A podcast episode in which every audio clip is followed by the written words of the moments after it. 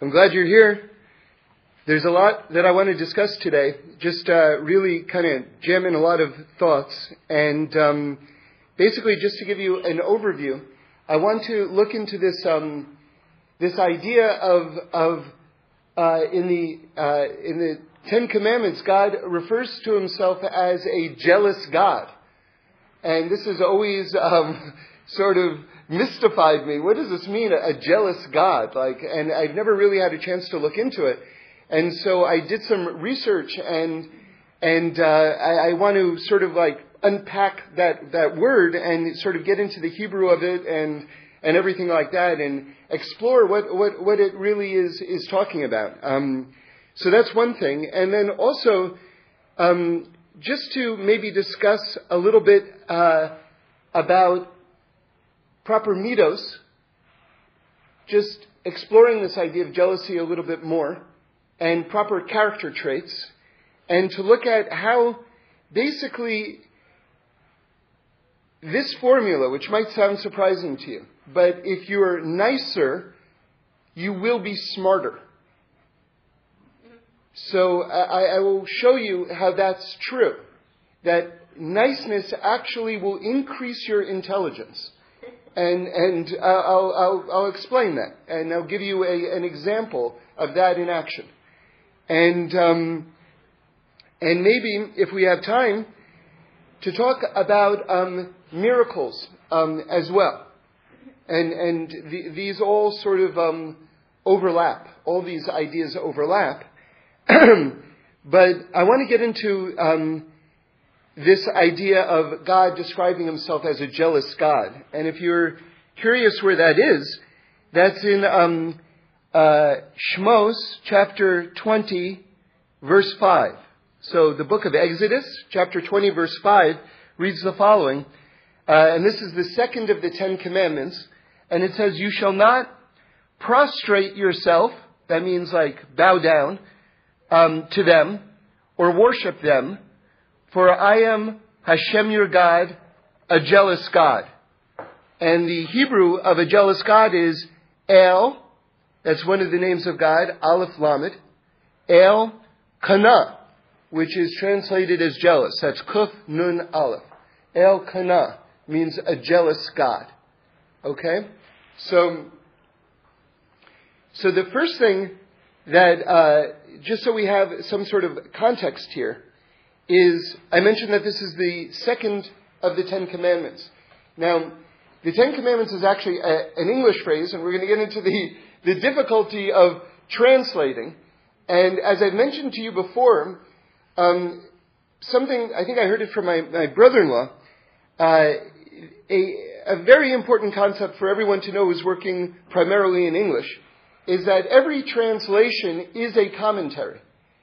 And what I mean by that is that you're never reading the exact text in a translation. You're reading a commentary of the text in a translation. And just to explain that a little bit more, every Hebrew word can be translated as, and English words, by the way, too. But let's say in the Hebrew for a moment, that can be five different words, and each one has a different nuance. And if you pick one, because you have to pick one if you're going to publish a translation, you are investing your own bias, your own opinion on the text. And so, so, so the translation itself becomes your commentary on the, on the text just by virtue, even if you want to be perfectly objective. If you have to pick one of five or one of ten every single time on key words, you can't encompass the entire meaning of something. So, so, so every translation is necessarily a commentary. Okay, so that's fine. So, so the first two commandments in of the Ten Commandments. So let's just look at that phrase, the Ten Commandments. In Hebrew, it's actually the Aseres Hadibros, which means the ten statements, ten or ten things or whatever it is, ten statements, ten sayings. Um, there's actually 14 commandments in the Ten Commandments. And furthermore, our tradition is that all 613 commandments are contained within the Ten Commandments. And if you want to get deeper, within the first letter of the first word of the Ten Commandments, within the Aleph of Anochi, which is the first word of the Ten Commandments, all 613 are wrapped in. But anyway, um, so even the phrase Ten Commandments is misleading, but nonetheless we'll use it just um, for, for conversational terms. So the first two of the Ten Commandments sound like the same commandment. And a lot of people don't fully appreciate how different they are. And, um, and let's just go through them. The first commandment is, I am God your God who took you out of the land of Egypt, out of the house of bondage. Okay, so that's a statement. That first, that first one is a commandment to believe in God, according to the Rambam. It's a statement of the existence of God and the commandment to believe in God. Okay. Now the second commandment is not to have any idols, to have no other gods. So, so now you would, most people would think, and remember, God is not repeating himself. God never repeats himself. Every letter of every single word, the crown of every letter, of every single letter, is unique, and you can learn something from it, and nothing is arbitrary. So the, uh, certainly the first two of the Ten Commandments are not going to be the same commandment. So what's the difference between these two? Because most people would think, if I believe in God, then I don't believe in other gods. I believe in God. That's what most people would think. And you'll see as we get more deeply into this that that's a person is way off if they think that, and I certainly believe that myself. Um, until I read something from Rabbi Nachman of Breslov, who opened up an entire field, an orchard, a, just a galaxy of spiritual growth by pointing out the difference between the first commandment and the second commandment. And he pointed out very insightfully that one can believe in God, the creator of heaven and earth, right? The giver of the Torah, right? Who we understand to be Hashem. One can believe in God and believe in other powers. and now you begin to go, oh, okay, now I gotta think about this. Now I gotta think about this. So God is making utterly clear, utterly clear, it's me and no one else. It's me and no other power. And in fact, and right now I'm reading from a book, the, it's the Klein edition, it's called The Ten Commandments. Wonderful book. I, I recommend it. Very, very, uh, very thorough, and it goes it goes through quite a lot.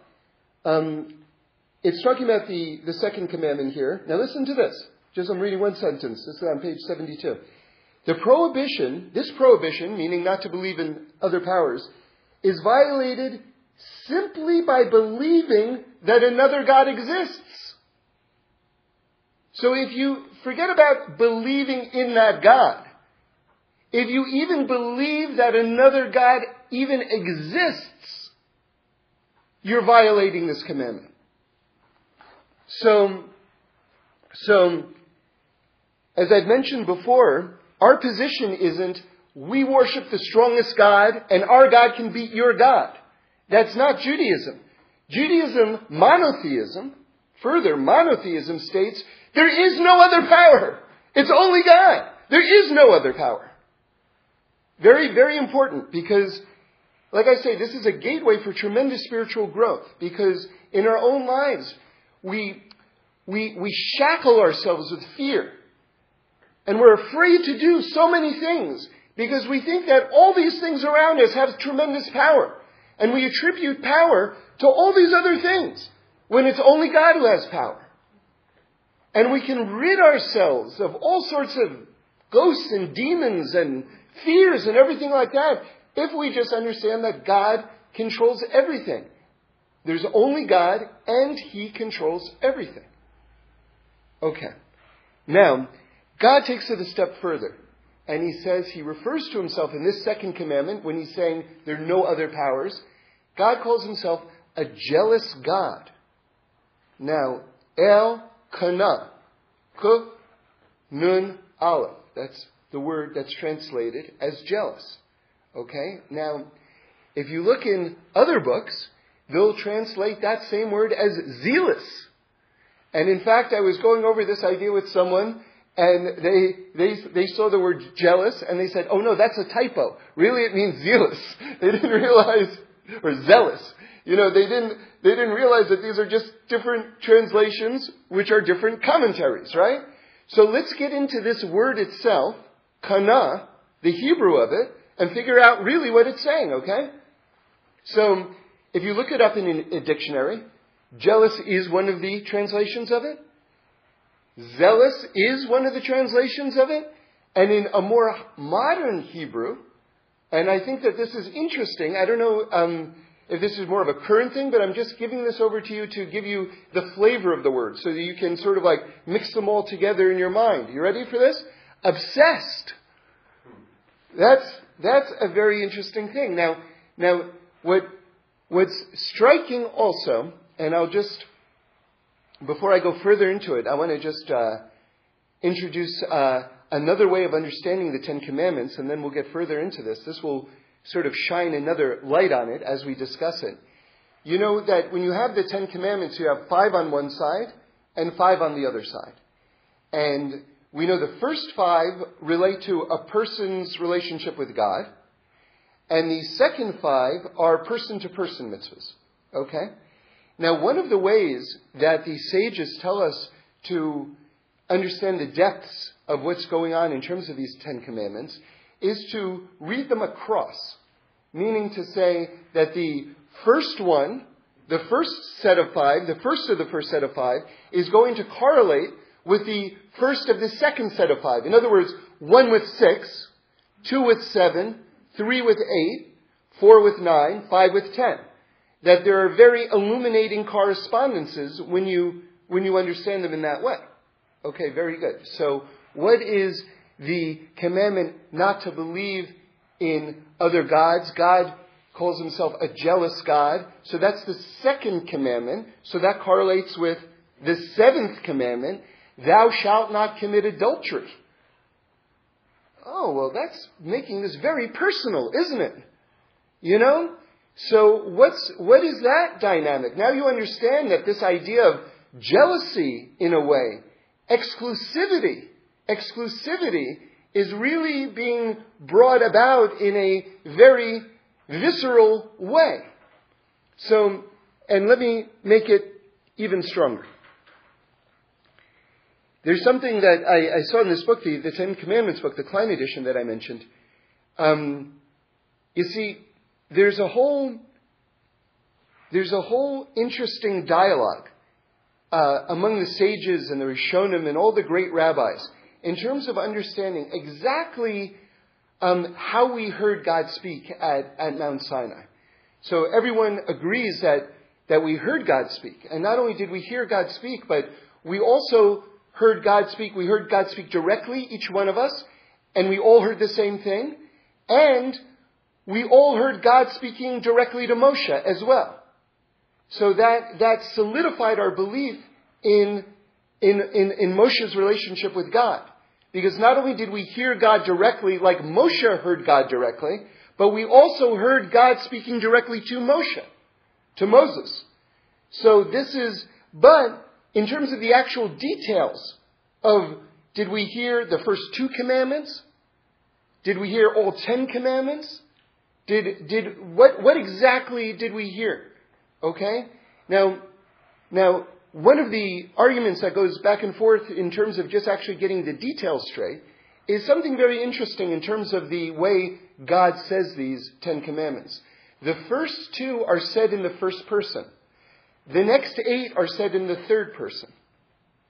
So that's an argument for the, the directness of the first two, right? Because the opinion that God said the first two, and you know the the the the Medrash says that what happened was God spoke, and all of our souls flew out of our bodies, and God literally had to resurrect millions of people, and then we got our souls back, and then God spoke again, and our souls flew out of our bodies again, and God had to resuscitate the dead. Millions of people all stood up again, and then we said, you know what, Moshe, get the other eight. you know, we got God's two pieces of ID. We're good. we're good. You know, so, so, so the, that's the argument, one of the arguments that's given that, that the first person. But, let's, let's change this, because God says, I am your God, that's first person, and don't have any other gods before me, that's also first person. Okay? So again, when we're talking about this idea of not having any other gods or, rec- or be- even believing that any other powers exist, and certainly nothing stands in the way of God's will when He wants to do something, because there's no other powers. In fact, the Lubavitcher Rebbe gives a, an amazing explanation of something. That one of our traditions is that when God spoke at Mount Sinai, there was no echo. No echo was heard. And the Lubavitcher Rebbe explains it in the following way. Brilliant, brilliant analysis. What is the physics of an echo? When you speak, the sound waves travel from your mouth and they bounce off a wall, and that's what creates an echo. But when God says there's no one other than me, the entire universe is filled with godliness. There is no otherness in the world, so there's nothing to bounce off of. Because there's nothing other than God. So that's why there was no echo. Because there is only God. That's the only thing that exists. So, so the idea that God is saying it directly, don't have any other gods other than me, I'm a jealous God, and that correlates with don't commit adultery, right? That's making it all very personal. So that adds to the idea that, that this is one of the commandments that's said directly to us in the first person. Okay. So, so let's go further with this. When we make the golden calf, when we made the golden calf, 40 days after the Torah was given, because it was sort of the, anyway, lots of, won't get into the whole golden calf thing, but I, I gave a talk on it recently. It's called The Final Test on TorahOnITunes.com if you want to know more about the golden calf, okay?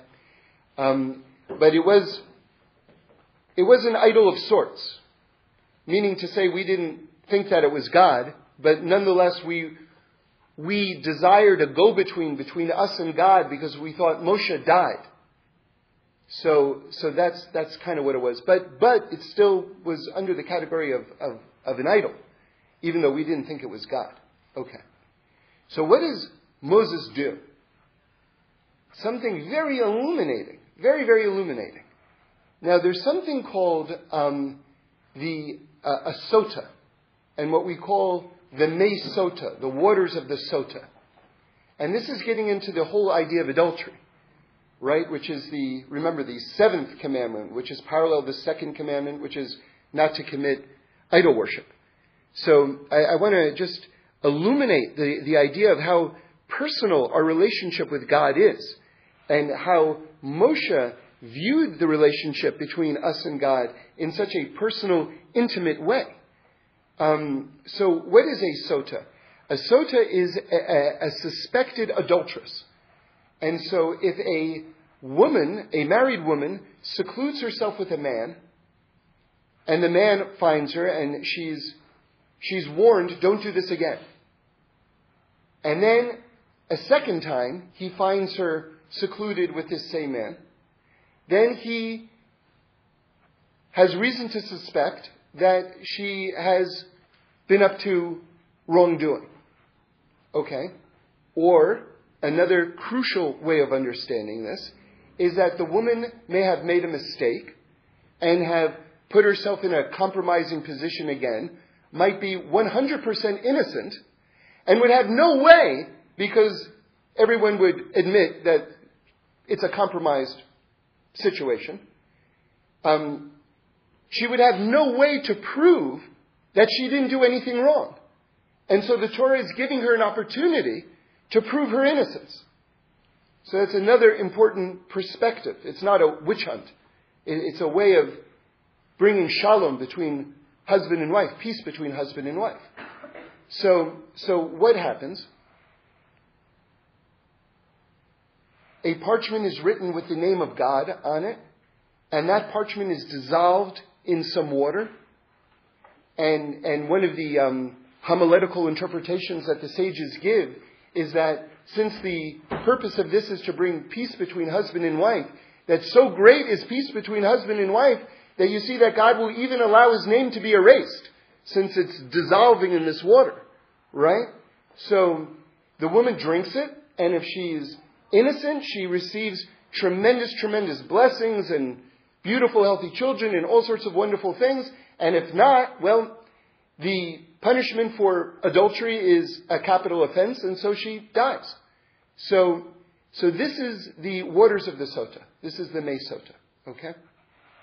Now, by the way, it's important to know that if the man committed adultery, in other words, if the man were, was not a upstanding servant of God, the Mei Sota didn't work.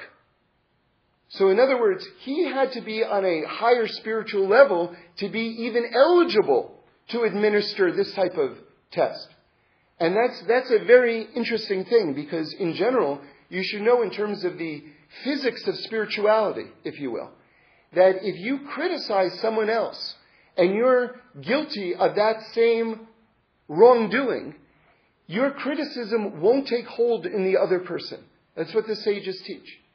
In other words, it just it doesn't have the doesn't have the the, the firepower, so to speak, to land, to resonate with the other person, because it's not coming from a place of you're actually being upstanding in that in that place. So so um so anyway, okay. So why am I why am I telling you about the sota? So the reason is is because of the following. When the Jews did this act of making the golden calf, the first thing Moshe did, and what I think is so amazing about this, is that you don't see that God instructed him to do this. This was just like, just what he did. So it must have seemed obvious to him that this is what you're supposed to do.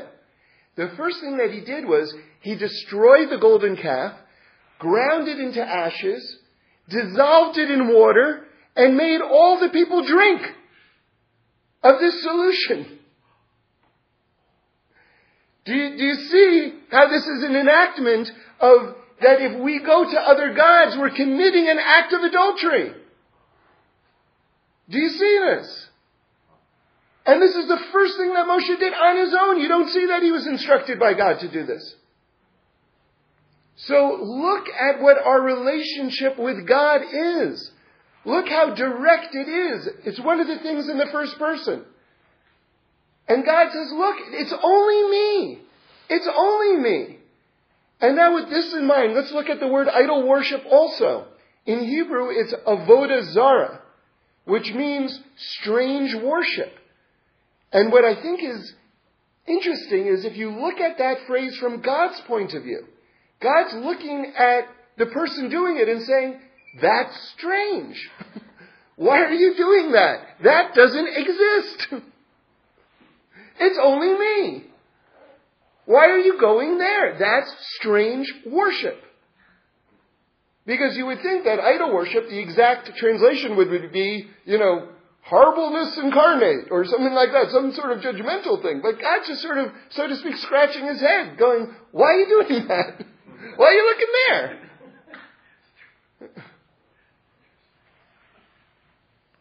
So,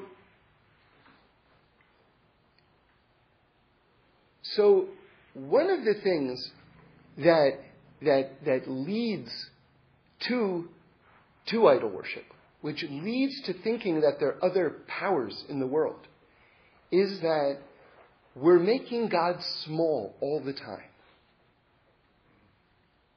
We're trying, and that's why it says, don't make an image of God.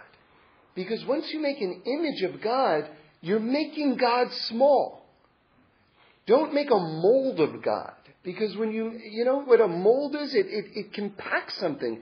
It compresses it. Don't do that. Don't do that. You're making God small. And how often in our life do we make God small? And I want to give you an example. And um, and it's maybe a surprising example. because you, you wouldn't imagine that, that, that, that, Moshe, that Moses himself would be, would be the, the, the, the, subject of, of, of this uh, account. And this is in Parshas Beha'aloscha, and it's, if you want to see it, it's um, chapter 11. This is in uh, Bamidbar, uh, Numbers, chapter 11, uh, verse 23.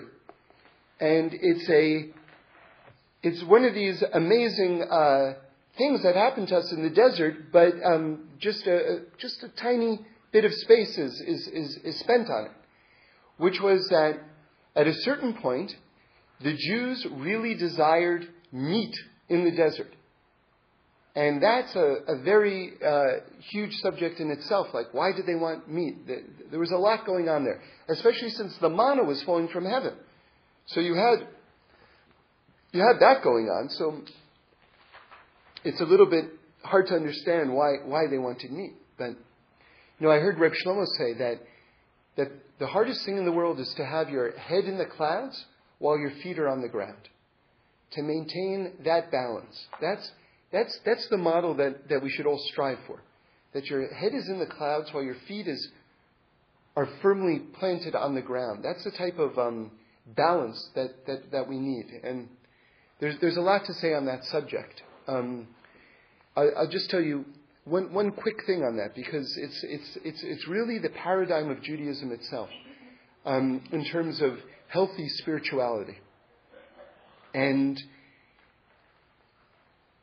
and I'm, I'm, compelled by this. I heard it from Rabbi Friend in the name of a, a Rishon. I, am I'm not sure. I think it's the Rashbam.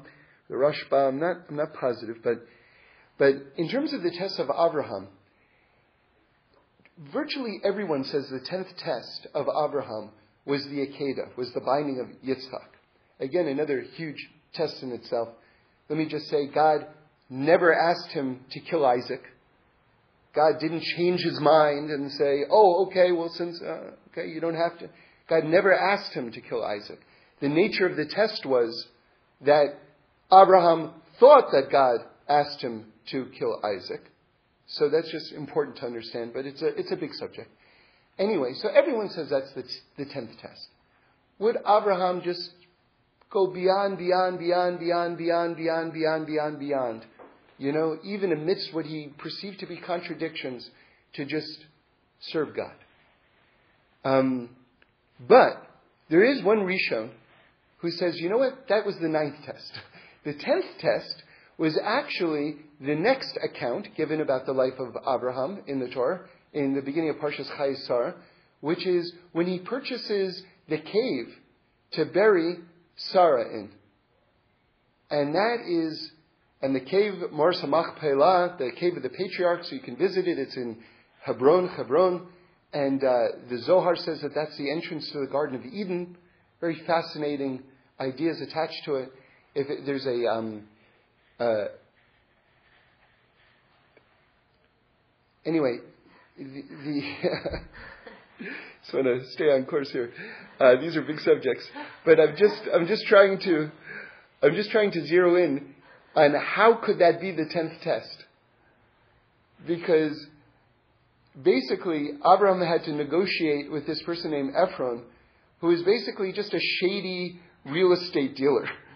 And, and he's, he begins the negotiation by saying, You are a prince. You are a prince among people. And Abraham was. He, he, kings would consult with him and everything like that. Abraham was a big man in his day. He was, you know, a worldwide known person. Um, and by the way, something interesting about Abraham, at that time in history, different people, different communities, since you know it wasn't as organized as it is today, they minted their own currency. And the most reliable currency in the world was that minted by Abraham. So, so he was really trusted and beloved by everyone, by all the peoples, you know. So Ephron says to him, you, you know, um, you are such a distinguished, amazing person, take it for free. And then at the end, he ends up charging him the most exorbitant price in the entire world. Like, to this day, when you calculate what Abraham paid for that piece of land, it's astronomical what Abraham paid. Okay? So, so, but still, you would say, how does this even compare? How does this even compare to the binding of Isaac? Right? This miracle baby that's born when he's a hundred years old and Sarah is ninety years old and this whole, the whole continuation of Judaism is based on Isaac. Like, how do you compare the two things?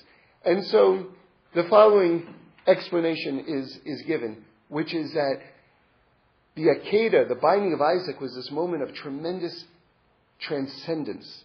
But that's not the ultimate goal. The ultimate goal is to be able to take your lofty spiritual level, come back down into the world, and still be able to deal with difficult people, even people who want to rip you off.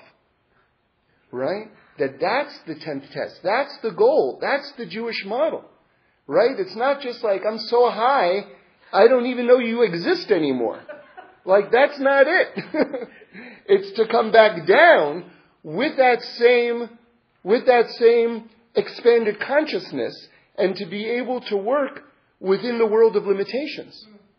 That's the, that's the idea. Okay? So, so getting back to this idea that, that the Jews wanted meat in the desert, right? So th- that's the idea that they're looking to be grounded. That's what I heard Reb Shlomo say, that they, that they, you know, the, the manna was like angel food, basically. It was like, it was condensed light. That's what it says, Rabbi Akiva in Gemara Yuma. Okay? It was condensed light. That's what manna was. But, and it was just elevating them, you know, purifying them. And they wanted to be grounded because that's what the Torah demands. That's one way of understanding it. Okay? But nonetheless, this request for the Jewish people to have meat was just blew out Moshe Rabbeinu's brains, basically. It's just like, he basically said, God, just kill me. He says it. You can look. You can look. He says, God, just kill me. You know, because, and I'm going to read to you, this is now verse 21. Moses said, 600,000 foot soldiers, so he's talking about the men right now between a certain age group, which we understand to be, if you include women and children, about two and a half million people. Okay, that's what we understand more or less to be the number of people who heard God speak directly at Mount Sinai. 600,000 foot soldiers are the people in whose midst I am. Yet you say I shall give them meat, and they shall eat for a month of days.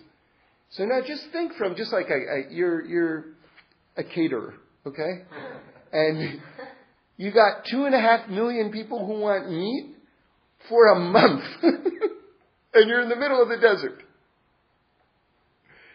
There's not a lot of food. So much so that God Himself is raining down food from heaven. I mean, that's the lack of availability of food in the area. So now we're talking about, we're talking about meat for all of these people for 30 days. Alright? Now, Moshe goes further. Can sheep and cattle be slaughtered for them and suffice for them? And now listen to this. Moshe goes even further. Or if all of the fish of the sea will be gathered for them, would it suffice for them? Meaning, this is the magnitude of the catering situation. If you caught every fish in the entire sea, it still wouldn't be enough. That was Moshe's understanding. So, so, so what's the answer? The answer is what you would say, well, nothing's hard for God, right? That's the answer. And that's what God says back to him. God says, Hashem said to Moshe, now this is verse 23 now, is the hand of Hashem limited? And now he says, Now you will see whether my word comes to pass or not. And then God performs this miracle. The winds blow in, and it's just quail, and just piles of quail, and more and more quail, and more and more and more and more, and more and more and more and more, and giant piles of quail just, just, just blowing in. And they had it. And they had it. All right? So, so I want to look into this word. Is the hand of God limited? So what did we say? Just so we're staying with the subject, okay? We're talking about this notion of God saying, Don't have any idols before me. That no other power exists. That I have a direct relationship with you. And that's an intimate relationship because it's correlating just so that you can kind of like wrap your mind around it like an exclusive relationship, like husband and wife type relationship. That exclusivity is what God has with each one of us, right? And don't, don't look to other places because if you do, it's just strange because there's nothing there. So, so we fall into this trap of limiting God, of making God small in our minds. And so that's why we think that is God really capable of doing this and that and everything? Is he is he really running the entire world? I mean, really the entire entire world? He's really doing all of that? Yes. And to the extent that we say no, we're limiting him. We're making him small. Now,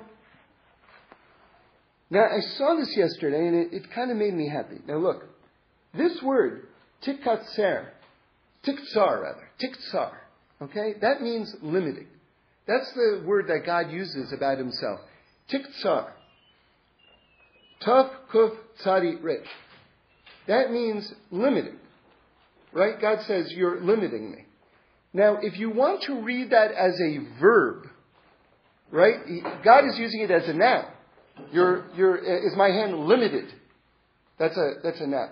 But if you want to just key in on that word and read it as a verb, it means to cut down, to cut short, to make small. Bless him. To make small.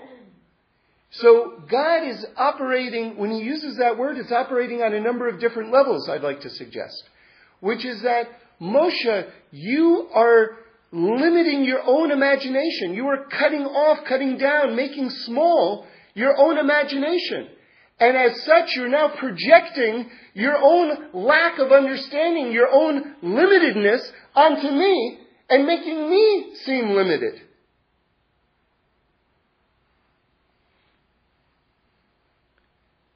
If you want to take it a step further, this verb form, starting with the letter tuf, is a feminine verb. Makes it, and, and this quality that we have, men and women, Women are stronger in this particular quality. It's called bina. This understanding. That, that the bina, so to speak, of Moshe Rabbeinu, if you want to understand it in the, with the tuf as a, this feminine verb, that this quality of bina is being limited in terms of Moshe's perception. So, so we can't we can't make God small. Now, I mentioned to you that if you're nicer, you will be smarter. And now, I want to deepen our conversation and, and going into this aspect of it.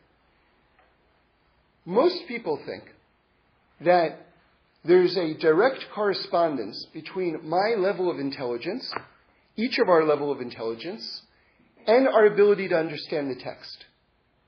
A smart person will understand it well. A very smart person will understand it very well. A genius will understand it extremely well. Someone who's not gifted in intelligence will not quite understand it. And this is the scale, the spectrum that, that most of us think exists in terms of a relationship with the Torah. It's not true. It's not true. One cannot, and I learned this from Rabbi Green, and I'm going to show you an example of it. One cannot understand the Torah unless they've rectified their midos, unless you've fixed your personality, unless you've fixed your character flaws, you cannot understand what the Torah is saying. And so, you can have someone who's a genius, but who's a messed up person, who's, say, a jealous person, right? And they'll project their own jealousy onto the text.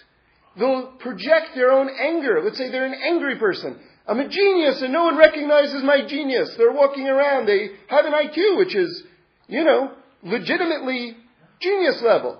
But they're angry. No one is appreciating me sufficiently. So when they read the text, they'll project their own anger onto the text, and that's what they'll understand.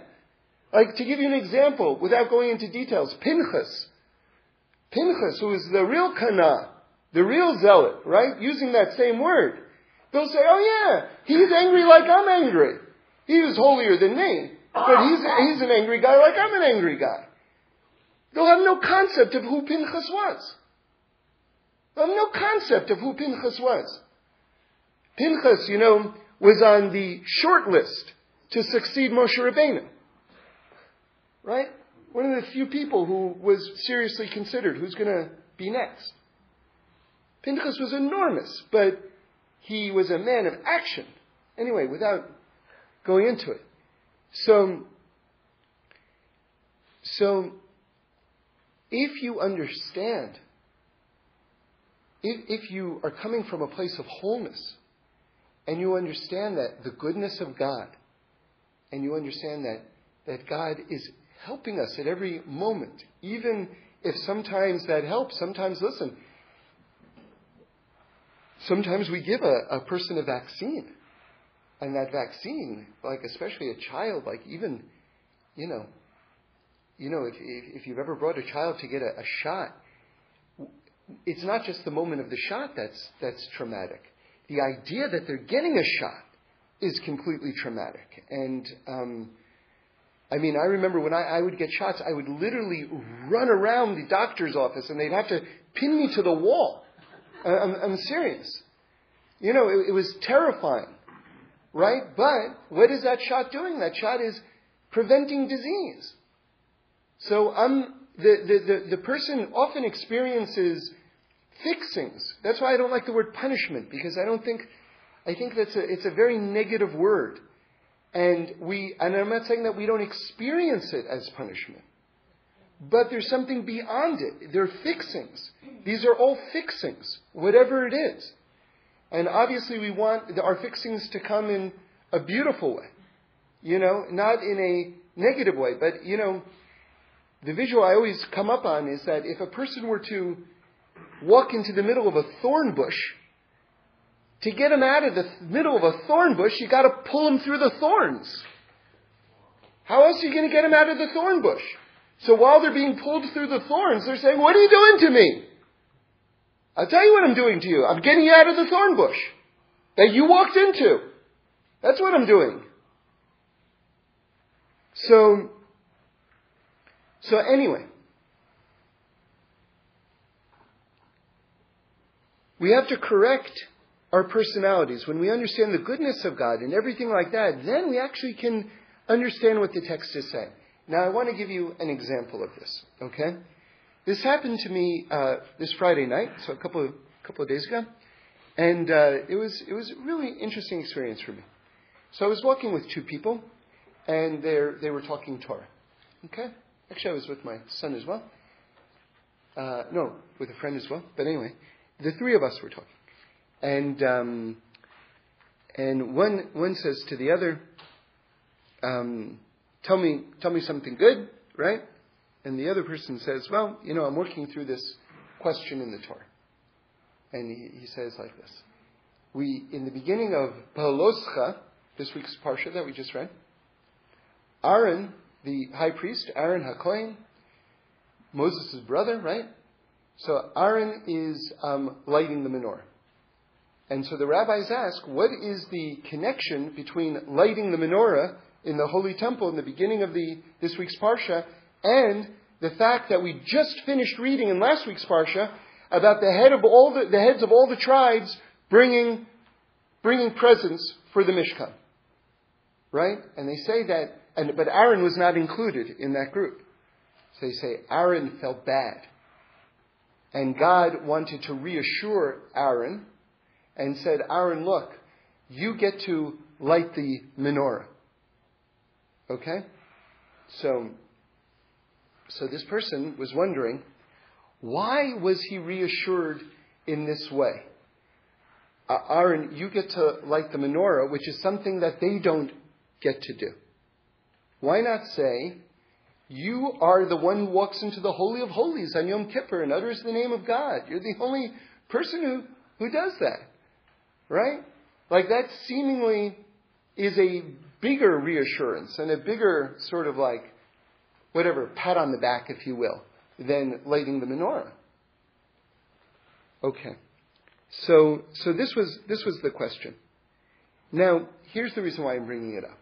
The other person who was listening, right, said, well, let's try to figure out why Aaron was feeling bad. Okay? And he said, surely he wasn't jealous. And it was like, yeah, okay, wait a second. Why was he feeling bad? He's too refined and he's too great that they all get to bring inauguration gifts to the Holy Temple and I don't. I'm jealous of them. That can't be what, what Aaron was experiencing. So he said, it must be that Aaron felt bad because they got an opportunity to serve God, and here he just all he wants to do is serve God, and so he didn't have this opportunity to serve God. And God recognized in his heart, not that he was jealous, but that he wants to serve me. So God reassures him and say, look, you get to do this service. And the Ramban goes on to say that the lighting of the menorah is something that we still do to this day on Hanukkah. So this is something that while their things stopped, while we don't have a temple, the lighting of the menorah has never stopped, so it's the greatest thing because it's just endless service that you and your children are going to be able to do. Okay, but let's go back for a moment. The person who brought up this point when we were talking, he's not a jealous person. Because if he was a jealous person, he wouldn't have said, well, clearly Aaron isn't jealous. so what is, so what's really going on with Aaron? And because this person understands that we're all vessels for God's light, and the highest thing that we can aspire to is to serve God, he then said, well, God, Aaron just wants to serve God. And now that opened it up for the answer of what's going on. So you see, because he had his, this mita, this quality of jealousy fixed in himself, he was able to understand what's going on in the text. So you see how if you rectify your personality, you see a jealous person will never understand that because they'll go, yeah, of course. Why was he excluded? Meaning, how come I always get excluded when I want to, when I want this and I want that? They won't even have, begin to have insight into their own process in order to have open eyes to actually see what the Torah is saying. Now there are endless, endless examples of this. But this one just happened. So when, okay. So we can't limit ourselves either. So if we're trying to understand how, how, how God isn't limited, we can't limit ourselves either. You know, one of the beautiful things that I heard Reb Shlomo say in terms of understanding um, Noah, right? Noah was it says that it says the, the, the rabbis say that Noah was small in belief. So it's hard to understand. Like Noah was the most righteous person in the world, literally, at that point. The single most righteous person in the world. What do you mean he was small in belief? Right? And there's an opinion that he was greater than Abraham. So, what do you mean he's small in belief? So listen to what Reb Shlomo says. He believed in God, but he didn't believe that God believed in him. He believed in God, but he didn't believe that God believed in him. So when we don't believe that God believes in us, that's one of the primary gateways for cutting ourselves down and for limiting ourselves. And then once we become limited, we superimpose that aspect of limitation onto God, and then we start to believe in other powers.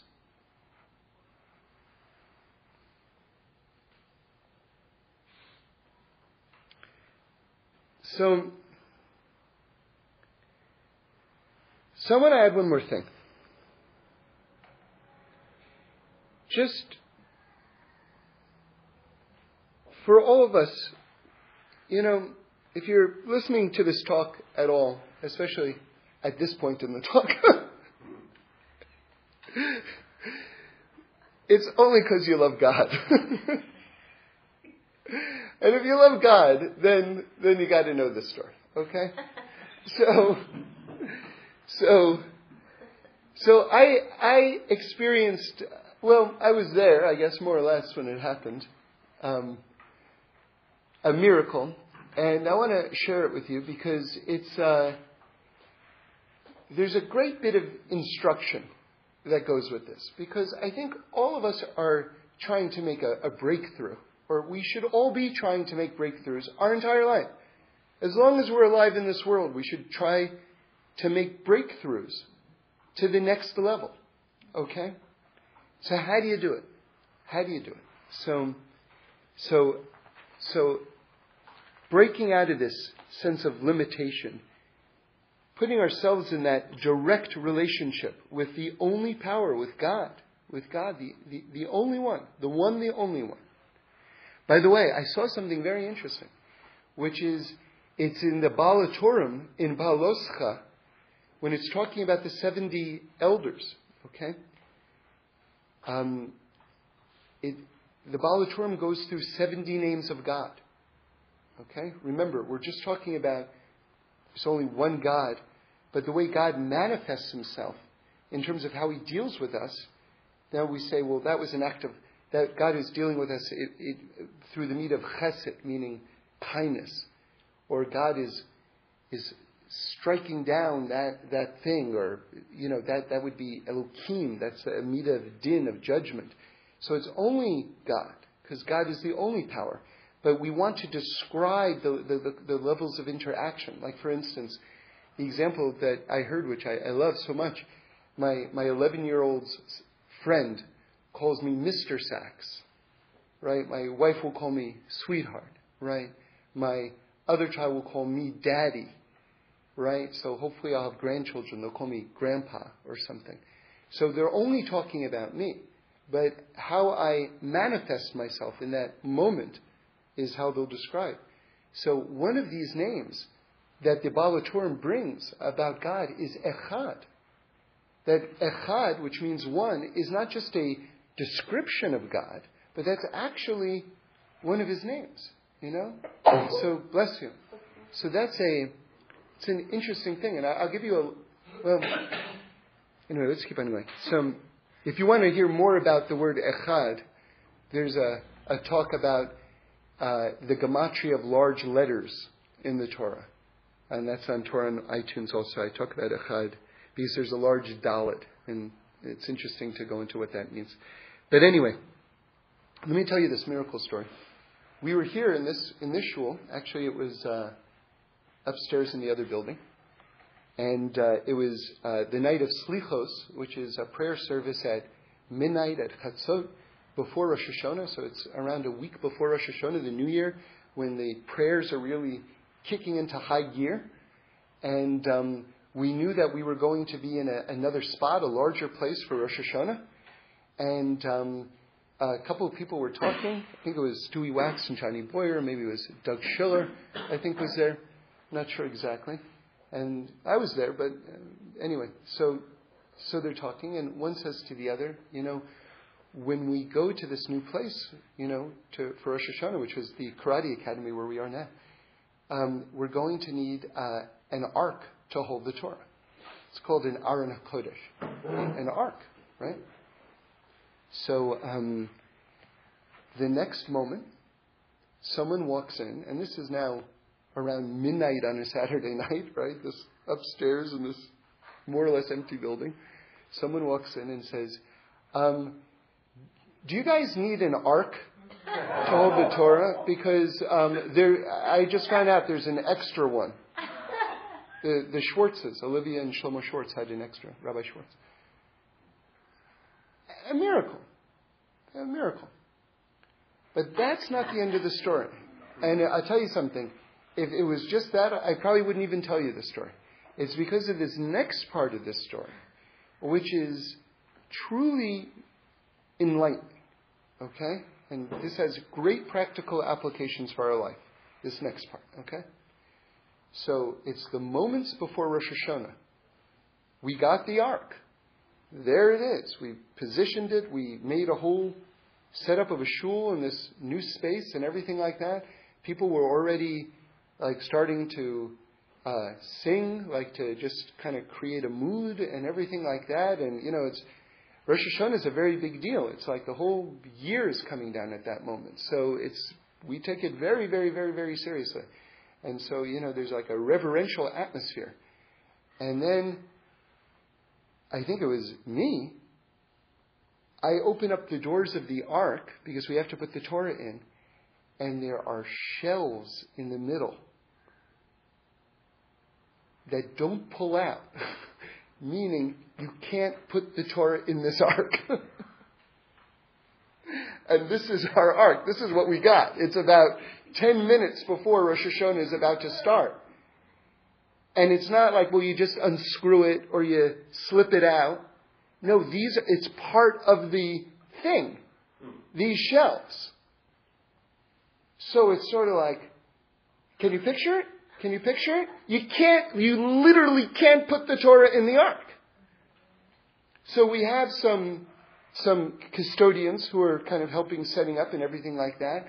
And this thing is pretty heavy. We gotta pull it out, and they've got a hammer. And they, they're hacking this thing, they're banging, banging. They, they have to, they have to remove the barriers for the Torah to go in. they have to, I mean, you can't, right? I mean, what's more metaphorical than this, right? But it's the actual thing. You have to knock out the barriers so the Torah can go in. And so people are sort of like singing and there's a very spiritual vibe and outside you hear bang, bang, bang, bang. And you know, there's only a few minutes left. And so there's like this fevered banging going on, trying to get these barriers out of the way. And they got them out of the way, and they put it in, and the Torah was able to fit in, and everything went off in the proper time. But here's what I learned from it, which was even in the presence of an open miracle, human effort is still required. Even in the presence of an open miracle, human effort is still required. And now let's make this even more personal. Look at your own lives.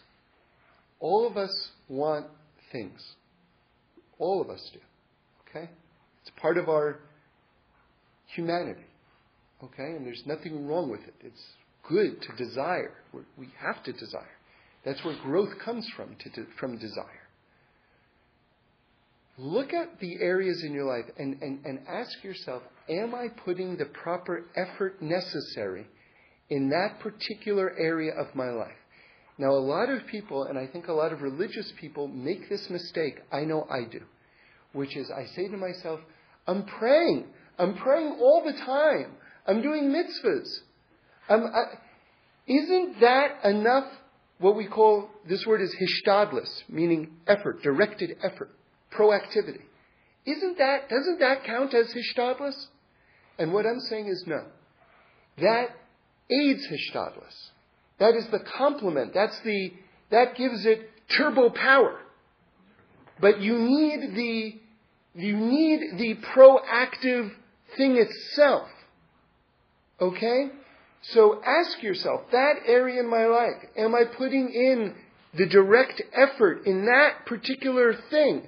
And if I am, is it enough? Do I need to put more effort in that particular area? Okay. And now I'll just really close with this one thing. I mentioned it once, but I've been reminded of it again, and it speaks to me, so I'll share. You know, I'm a writer, um, and uh,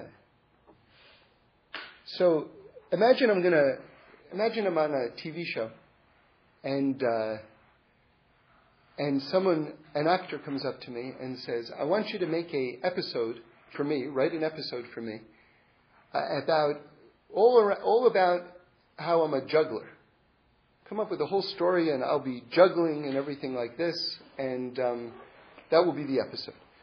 So the first question that I would ask that person, and I think this would go for every producer, the first question you're going to ask is, Do you know how to juggle?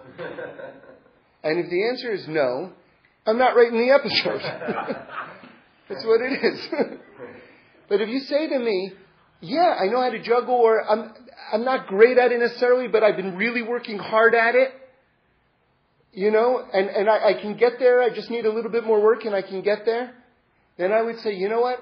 Great, we'll do the episode, and you know what? I'm going to get you a coach to just bring up your skills to the, the final level that you need, and then we're, we're good to go. So now let's apply that to ourselves. These things that we're asking for in our own lives, are we asking for episodes about juggling, but we don't even, haven't even taken the steps to juggle yet? You know, I was thinking, and this might sound sort of bizarre, but I'm not going to be the President of the United States. Not, not that I desire to be, but, but think about what goes into being the President of the United States. You have to have had some sort of, for the most part, some sort of government job, and you have to have excelled at that, and you have to raise money, and you have to have a campaign, and you have to make commercials, and you have to go through states, and you have to get yourself on the ballot. Do you, and tirelessly flying all across the country. And do you know how much goes into becoming president of the United States? Can you imagine someone who's just uh, an accountant or whatever their job is, they work in a school, whatever it is, and they're praying to God, God, please make me president of the United States? It's not going to happen. It is not going to happen. I don't care how religious they are. Now, can God do anything? God can do absolutely anything, you know?